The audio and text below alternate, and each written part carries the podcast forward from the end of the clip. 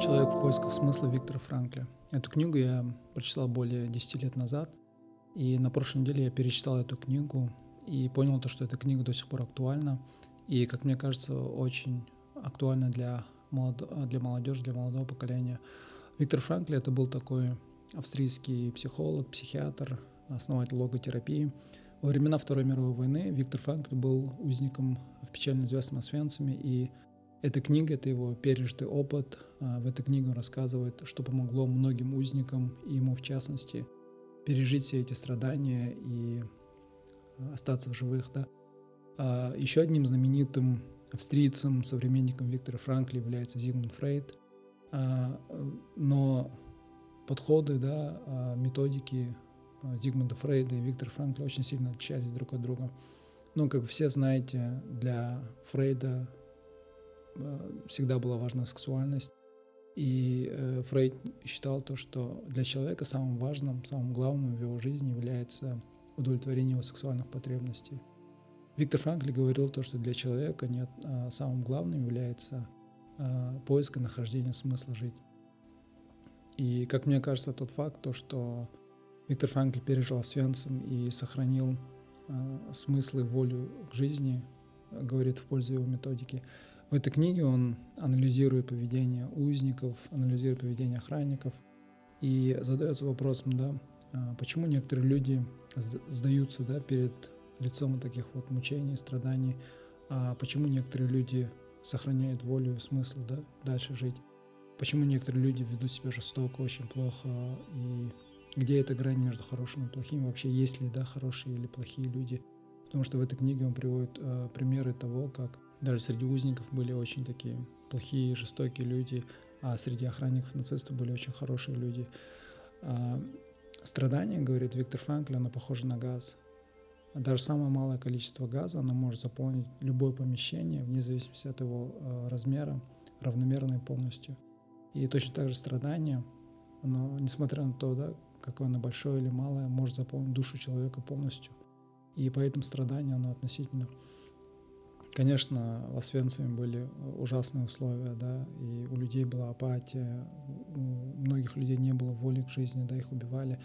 И, как говорят психологи, на поведение людей э, влияют внешние факторы, да. И в этом конкретном случае а, это были ужасные условия а, в концлагерях, и и это рождало среди узников определенный порядок поведения, да, это рождало конформизм.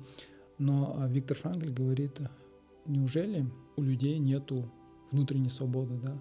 Даже несмотря на то, что у них вне, э, физическая, да, свобода, она ограничена, неужели у людей не было внутренней свободы, да?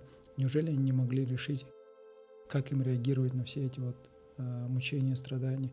Неужели э, человек является ничем иным, как просто продуктом какого-то внешнего влияния, да, внешних факторов, психологических, социологических, ну, или вообще каких-либо других, да? И в этой книге Виктор Франкл оспаривает, да, все это, и он приводит кучу примеров того, когда узники показывали, да, вот, вот эту вот внутреннюю свободу, когда узники сами выбирали, как им реагировать, как им вести себя. Даже несмотря на то, что у них был там ужасный голод, а, многие а, узники были, которые делились последним куском хлеба, которые помогали друг другу, да, не вели себя жестоко, вели себя гуманно, по-человечески. На вопрос, почему они себя так вели, Виктор Франкл говорит, то, что эти люди нашли смысл жить.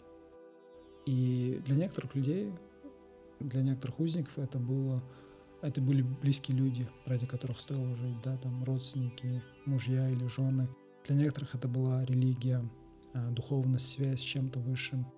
И надежда на то, что их мучения, страдания имеют какой-то смысл. И то, что мне понравилось очень сильно, Виктор Франкль говорит то, что смысл в жизни бывает не только, когда все хорошо, да, но и когда все плохо.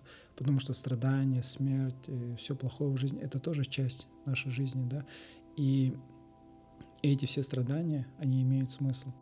И, э, как говорит Виктор Франкль, да, многие узники, они как бы считали то, что их жизнь окончена, да, все, смысла нету, да, дальше жить. Но, как он говорит, эти все вот мучения, страдания, жизнь в концлагере, он дал, дало им возможность возможность для внутреннего триумфа, либо же сдаться и опустить руки. Смысл к жизни у каждого свой. Да, и поэтому ему невозможно дать такое общее, всеобъемлющее определение, да, что такое смысл жизни.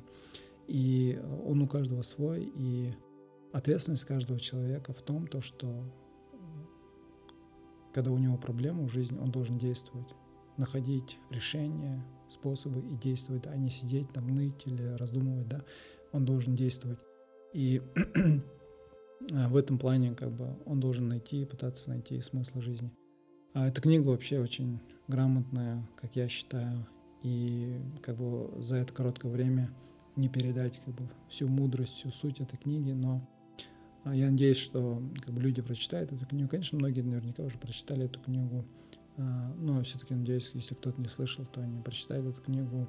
Возможно, кто-то не согласится, скажет, все это чушь, да, как бы туфта.